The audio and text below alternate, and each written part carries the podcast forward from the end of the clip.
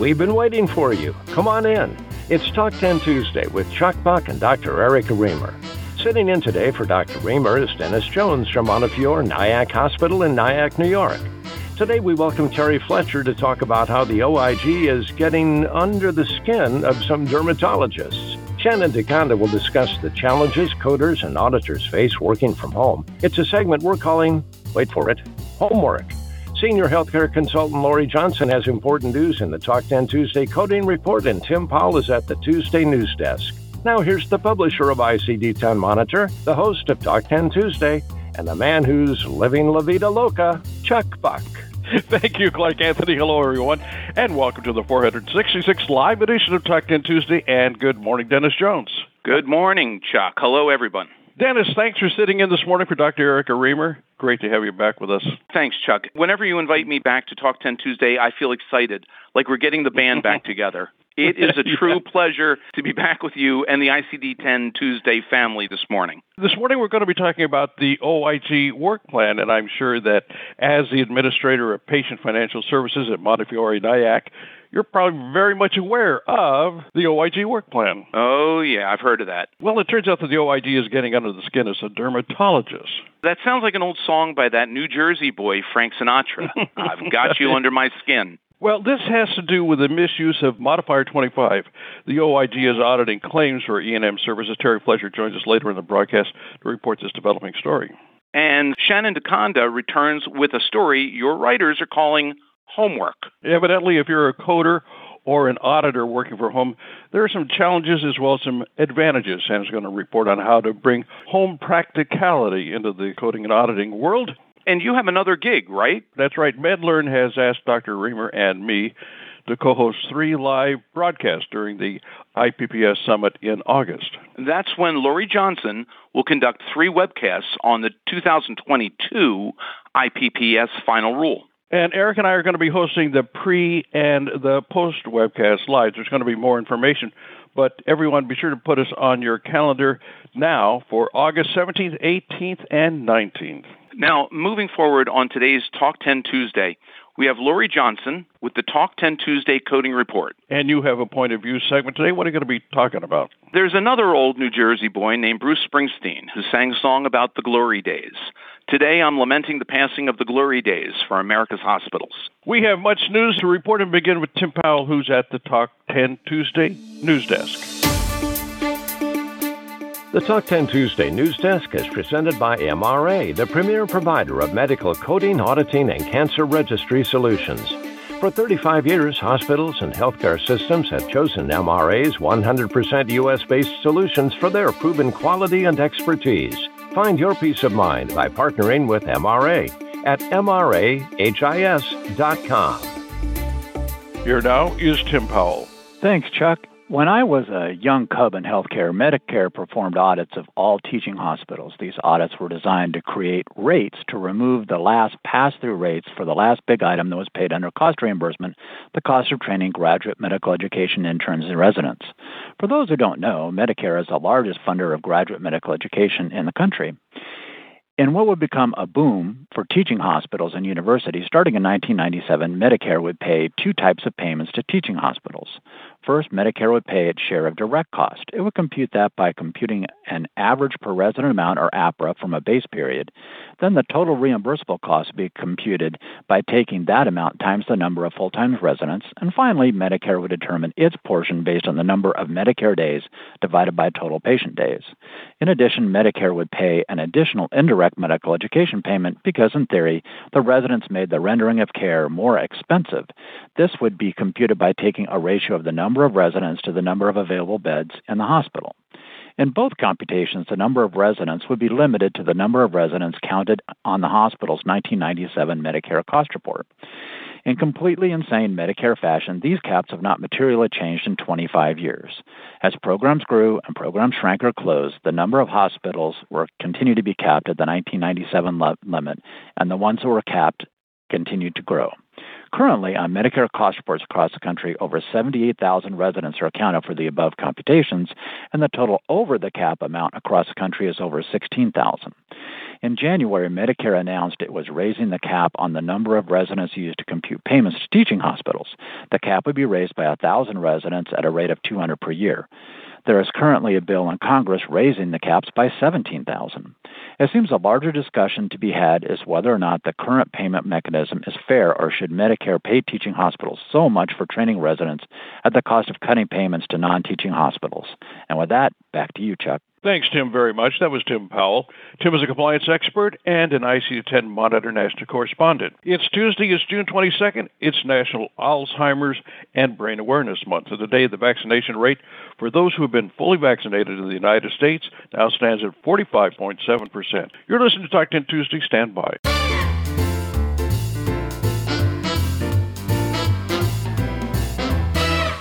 If CPT and HCPCS modifiers are confusing your coders, billers, or auditing staff, there's an important ICD 10 monitor webcast that will deliver the clarity you need to protect your payments and ensure compliance. Prominent coding and compliance authority, Maggie Gamble, walks you through the modifiers applicable to hospital outpatient use based on guidance from CMS and the American Medical Association. The presentation includes clinical scenarios to reinforce key concepts and differentiate one modifier from another. And Maggie helps you problem solve challenges, such as when to appropriately use modifier 59 instead of an X modifier. Gain the knowledge you need to master CPT and HCPCS modifier assignments to help avoid payment denials and noncompliance. Register now at the ICD University Bookstore for this important on demand webcast. Here now with the Talk 10 Tuesday Coding Report is Lori Johnson. Lori also has a Talk 10 Tuesday listener survey. Good morning, Lori. Good morning, Chuck. Good morning, Dennis. And hello to our listeners. Today's coding topic is about getting back to basics.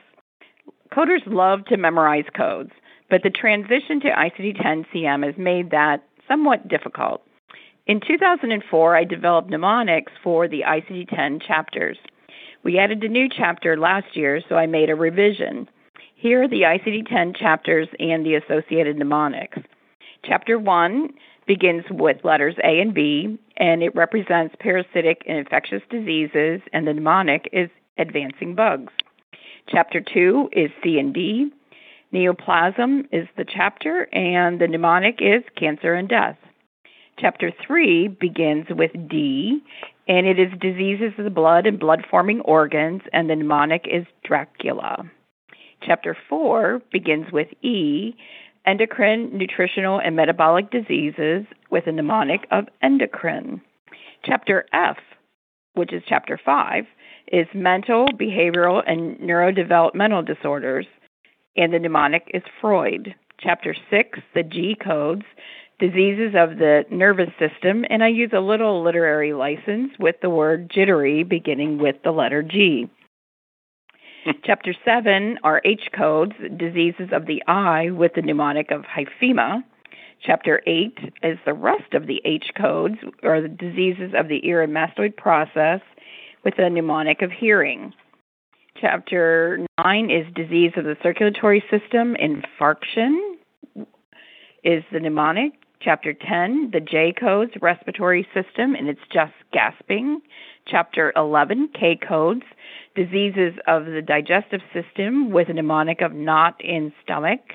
Chapter 12, the L codes, diseases of skin and subcutaneous tissue, the lipoma.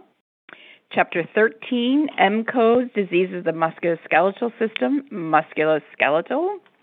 Chapter 14, N codes, diseases of the genitourinary system with a mnemonic of nocturia. Chapter 15, um, the O codes, pregnancy, childbirth, and puerperium, with a mnemonic of obstetrics. Chapter 16, P codes, certain conditions arising in the perinatal period, and the mnemonic is perinatal. Chapter 17 are the Q codes, congenital malformations, deformations, and chromosomal abnormalities, with the mnemonic of quirky. Chapter 18, the R code, signs, symptoms, and abnormal clinical and lab findings, relative symptoms is mnemonic. We're almost done. Chapter 19, the S&T codes for injury and poisoning, and it's simply traumatic. Chapter 20, V, W, X, and Y codes for the external causes, And the mnemonics, and there's four of them here vehicle, whoops, exposure, and Y. Chapter 21, the Z codes, factors influencing health status, and its zero problems. Chapter 22 are the U codes, um, and these are codes for special purposes, and it is the new chapter with the mnemonic of unusual. In an article posted today, I added a new twist by associating pictures with each mnemonic. So today's listener survey is Have you memorized ICD 10 codes? And we're looking for ICD 10 CM, and you can answer A, yes, more than 20, B, yes, between 1 and 19, C, no, and D, does not apply or don't know. And we'll be back later to see the results. Thanks, Lori. That was Lori Johnson, Senior Healthcare Consultant for Revenue Cycle Solutions, LLC. If you're a coder or an auditor working from home, boy, there's some challenges as well as some advantages here now with our Talk 10 Tuesday focus. What we call homework is Shannon DeConda. Good morning, Shannon. Good morning, Mr. Chuck Buck. Happy Tuesday morning, everybody. And you know, it's really interesting that Lori discussed mnemonics this morning. Great minds think alike with our segments. I'm coming to you live this morning from my home office located in Merritt Island, Florida. And if you're not familiar with where that is, you're not the first. But it's actually five miles from Kennedy Space Center, which is 40 miles southeast of Orlando. I moved into my home office about eight years ago after leaving our corporate office, uh, Doctors Management in Knoxville, Tennessee, and learning to work in a home environment was difficult. While it sounds romantic and amazing, it really took some getting used to for somebody very social like myself. Many in the healthcare industry have found themselves having to find a rhythm in a home based office, learning to have their pupper for a water cooler talk buddy. So today I thought we might have a little fun with this session and think of ways our home office might inspire and assist us with our daily task. Let me give you an example. When teaching the recent 2021 AMA guidelines, uh, AMA published a list of approved time based reportable tasks.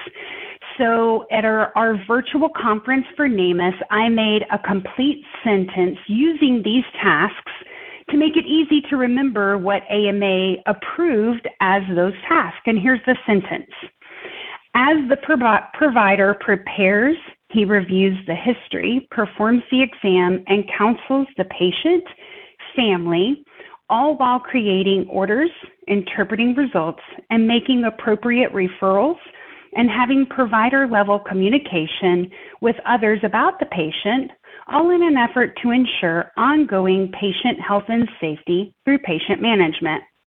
Okay, maybe it's a bit of a run on sentence, but it does the job, right? It explains everything that's included in time based services. So I had this thought of maybe we could use things around the, the house to do similar associations to help us with documentation improvement, right? So, well, if you know me at all, you know I have three dogs. My husband and I volunteer to rescue. And as a matter of fact, our dog Goose has a makeshift desk that sits right beside us daily, um, and he sits here and works with us when I'm in town anyway. So, dog had to be one of the associations we used. So, if you know DOG, explains great the new documentation guidelines. D, a description of the patient. O, objectively evaluate the patient. G, of course, is the game plan to treat the patient. So it's this new way of using a sort of acronym to help the provider remember better what we're looking for in documentation. Yeah, there's a SOAP note, there's documentation guidelines, but sometimes being original creates and triggers a better memory. And that helps lock and seal in learning in different ways. So let's do one more. What about bed? You know, it's where you like to go at the end of the day. Some of you may have said bar, but let's just use bed because that'll be more adult appropriate for all people listening today. So, bed. Um, early to bed, early to rise, right? Bed. B, brief description of the current problem. E, examine clinically appropriate. D, diagnose and treat. So, as we look at using these different elements around the house, only when it's an appropriate audience, we have this ability to bring common household, use your place to create a different learning environment. Here's the thing for a long time, many of us hid the idea we work from home dying if you heard a noise in the background that gave away the idea that we were working at home. So I'm encouraging you to consider, when appropriate, seize the opportunity to shake it up. Use your environment to your benefit and training, but again, remember to choose wisely when to engage this feedback style look for this expanded in look for these ideas expanded into a full article to be released this week. There'll be more analogies to come. And dennis how does anyone disagree that a dog is not man and woman's best friend? I don't think you can disagree. Shannon next time i'm doing a crossword and there's a three letter word that starts with b your favorite place I, i'm going to have to flip a coin for bed or bar. So um, that was Shannon DeConda, the founder of NAMAS, the National Alliance of Medical Auditing Specialists. Chuck? Coming up, the revealing results of today's Talk 10 Tuesday listener survey. And then later in this broadcast, do you feel the urge to itch? Terry Fletcher might have the answer. Stand by.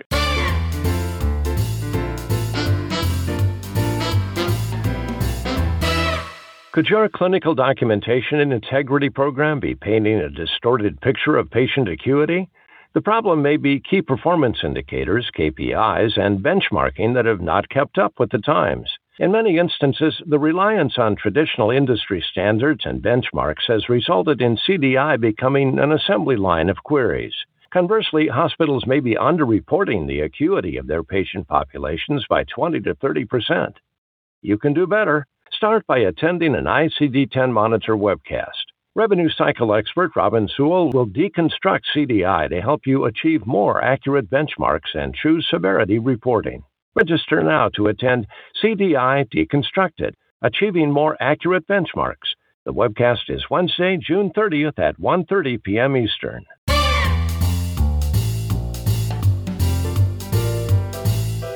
Here now with the results of today's Talk 10 Tuesday listener survey is Lori Johnson. Hello, Chuck, and the results are very interesting.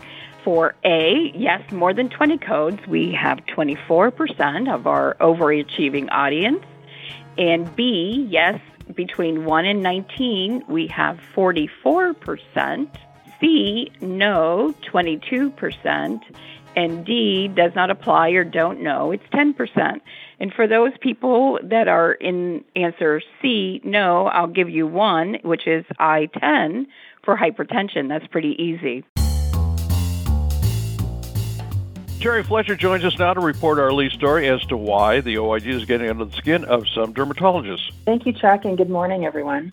As soon as the pandemic started winding down in 2020, the HHS OIG came back in full force with audits. Now into 2021, the OIG work plan has many items of note that seem to be focusing on E&M services. One in particular is the April 2021 notification targeting dermatologist claims for E&M and E&M services on the same day as a minor surgical procedure. This confused me as it came out of left field, so I did a little research, and yes, there is a rule in the NCCI Manual for Medicare Services, Chapter 1, pages 16 to 17, where it states, in general, E&M services performed on the same date of a service as a minor surgical procedure are included in the payment for the procedure.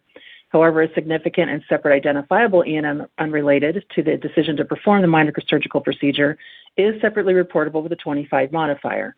It says it doesn't require different diagnoses, but it does say if a minor surgical procedure is performed on a new patient, the same rules for reporting E&M services apply the fact that the patient is new to the provider is not sufficient alone to justify reporting an E&M service on the same date as a minor surgical procedure.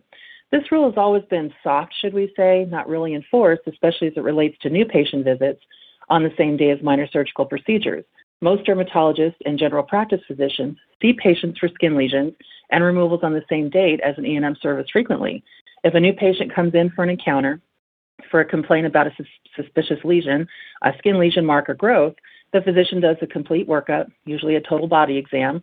They will take a history to determine if skin cancer runs in the family or if the patient has a personal history of skin eruptions or cancerous lesions. If they find a new lesion or skin tag that needs to be removed, they'll provide that service on the same date if there's time. I'm trying to understand why Medicare would even have this policy. For example, a destruction of lesion, CPT code 17000, for an actic, actinic keratosis or a premalignant lesion has an allowable of about $67. If your physician also billed for a new patient office visit, a 99203, they would have also received $113, give or take. However, this CCI direction states that the office visit should not be billed at the same encounter as the minor procedure. The OIG work plan states in 2019, about 56% of dermatologist claims with an E&M service also included minor surgical procedures such as lesion removals, destructions, and biopsies on the same day. This may indicate abuse where the provider used a 25 modifier to bill Medicare for a significant and separately identifiable E&M service when only a minor surgical procedure and related pre-op or post-operative service are supported by the beneficiary's medical record. And then it says we will determine whether dermatologist claims for E&M services on the same date of the service as a minor surgical procedure complied with Medicare requirements. What concerns me for dermatology practices here is that the last sentence of the OIG alert is vague. We will determine. Are there medical professionals that are making that determination of medical necessity for the E&M service? What if other diagnoses were addressed during the E&M encounter, but the primary diagnosis submitted was for the skin procedure? Is this rule encouraging providers not to evaluate the patient prior to a minor surgical procedure, or is it saying let's waste the patient's time by rescheduling them to return for another visit? Taking this a step further, minor procedures as described by CCI policy manual says 0 to 10 day global procedures. So who's next? Gastroenterologists with colonoscopies on the same date as an E&M, general surgeons with incisional breast biopsies on the same day as an E&M, or how about a radiologist that needs to have a counseling visit with a patient undergoing IV radiation therapy, all 0 to 10 day minor procedures? I would encourage practices to pay close attention to the OIG work plan announcements, perform an internal review of any E&M services billed with a 25 modifier on the same day as a minor procedure, and determine whether you complied with Medicare rules. We can only anticipate this is just the beginning to replenish all of that provider relief funding that was pushed out in the last year. Then, with that, back to you, Chuck. Thanks very much, Terry. That was nationally recognized professional coder, educator, and auditor Terry Fletcher. Be sure to read Terry's article in today's edition of the ICD 10 Monitor. Now it's time for our guest co host to tell us what's on their radar screen. It's a segment we call point of view here now is the administrator of patient financial services at Montefiore Nyack Hospital, Dennis Jones. Thank you very much, Chuck. One of my favorite things to do uh, when visiting the medical centers in our health system is to look at the historic pictures in the lobby that chronicle the construction of the hospital. I don't think that there's a single hospital that hasn't been built in the last 10 years that has ever been built all at once. Hospitals are built incrementally. The original hospital usually looks like an old mansion or maybe a library with a horse drawn ambulance out front. Then, little by little, the hospital grows, adding an, emerg- adding an emergency room, adding inpatient beds, building a connected professional center, expanding cancer services with a dedicated hospital wing. Pictures in the hospital lobby often tell the long, glorious story of the hospital's construction. Unfortunately, recent events are beginning to indicate that we are entering a new era, the era of hospital deconstruction. Forces are combining that will almost certainly result in the replacement of hospitals as the hub of healthcare delivery in the United States. Built incrementally, hospitals are being disassembled the same way. Selfishly, I first noticed that our hospitals were at risk when I saw our hospital jobs were targeted. Hospitals, most of which uh, operate on that thin dividing line between profit and loss, have long identified that supporting a robust revenue cycle organization requires a major investment in the department's human capital. The desire to reduce labor costs associated with the revenue cycle leads to outsourcing functions such as aged receivables collection, specialty billing like international patients and workers' compensation, and the coding of medical records. Outsourcing the entire billing office, human resources, and payroll uh, can also be valuable. Outsourcing of self pay billing and customer services, two of the most valuable services that a hospital provides from a community relations standpoint, are often the first targets for outsourcing because of costs associated with printing and mailing statements and maintaining a call center with extended hours. Medical records coding has become a primary target for outsourcing because medical records coding requires a high level of specific skills and the use of expensive technology. Hospitals can find it number one, hard to find enough coding staff, and number two, expensive to train uh, to train, employ, and retain good coders. The net savings after hospital after agency fees associated with outsourcing revenue cycle functions is estimated to be about $50,000 per FTE per year. These savings can be even higher if the, outsource, if the outsourcing includes offshoring. Outsourced coding agencies who may hire part time workers without benefits or labor from parts of the world where the cost of living is substantially lower can often promise that they will code more charts more accurately for less money. I've recommended to my kids, my neighbors' kids, and anyone else that would listen that if they were going to consider a hospital career, they should only consider hands on patient care careers. My daughter, who otherwise rarely listens to my advice, is now a doctor of physical therapy working at a hospital in Hawaii. But time and profit motives are apparently making this advice seem short sighted. Insurance payers, citing the spiraling cost of health care, while many of these payers are announcing record profits with each successive quarter, have decreased inpatient volumes by denying inpatient admissions for virtually every service. After decreasing admissions and inpatient days, these insurance payers, such as Blue Cross, United Healthcare, and Aetna, are using aggressive steerage tactics through narrow networks and site of care authorizations to move outpatient services out of hospital environments. In its 2021 OPPS final rule, C- CMS announced uh, that it will eliminate the inpatient only list of 1,700 procedures over a three year period starting in 2021. This will allow services, because of their complexity, that could only be done in a hospital inpatient setting to be done in either a hospital inpatient, hospital outpatient, or even in a freestanding ambulatory surgical set, uh, setting. For profit insurance companies have taken the lead from CMS, and as always, they've taken it up a notch. If CMS announces that they will penalize hospitals for experiencing higher than average 30 day readmissions, the insurance companies immediately announced that they will follow CMS's lead and stop paying for any readmissions that occur within 30 days of another inpatient stay. Now, patients who thought that they could go to their local hospitals or to an academic medical center for complicated or very serious healthcare issues find that they cannot get authorization for these services from their insurance companies. Hospitals with contracts with these insurance companies for these outpatient services now find that they must pass another layer of authorization, the site of care authorization.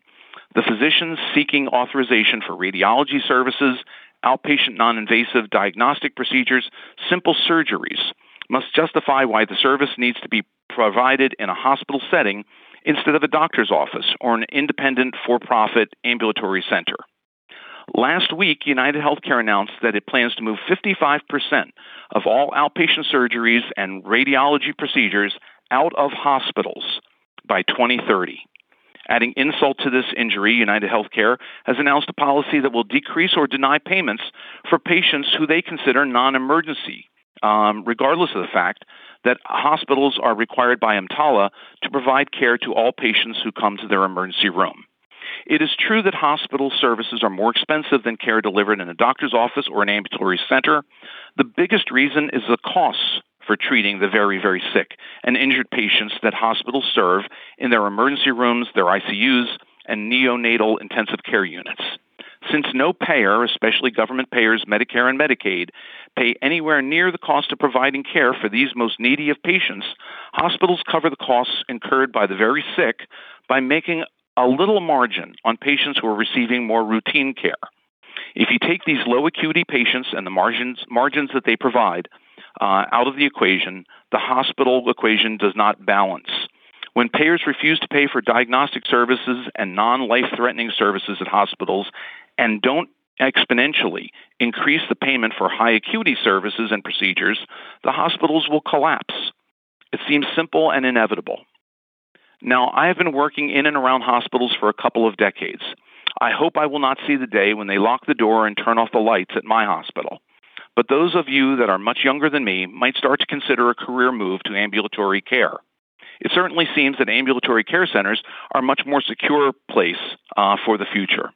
But you know, I read an article recently that said the new CVS health hubs plan to do sleep studies, and Walmart is determining if it's feasible to open radiology services in their stores, as well as primary care clinics, labs, and dental services. So there's always my career plan C, which centers around landscaping work and buying lottery tickets. On that optimistic note, I return the mic to you, Chuck. Thanks, Dennis, very much. What a fascinating story. Thank you again. That's going to be a wrap for our 466 live edition of Talk 10 Tuesday. And I want to thank our panelists today Shannon DeConda, Lori Johnson, Tim Powell, Terry Fletcher, who reported our lead story, and my good pal Dennis Jones. Dennis is the administrator of patient financial services at Montefiore Nyack Hospital in Nyack, New York. And one more thing before we go when we're not on the air, you can always listen to us on Stitcher, Apple, Spotify, and Google Play. And when you do, rate us, give us a review. Until next Tuesday, I'm Chuck Buck, reporting for 10 Tuesday and ICD 10 Monitor. Have a productive week, everybody, and thanks for being with us today. Talk 10 Tuesday is a production of ICD 10 Monitor.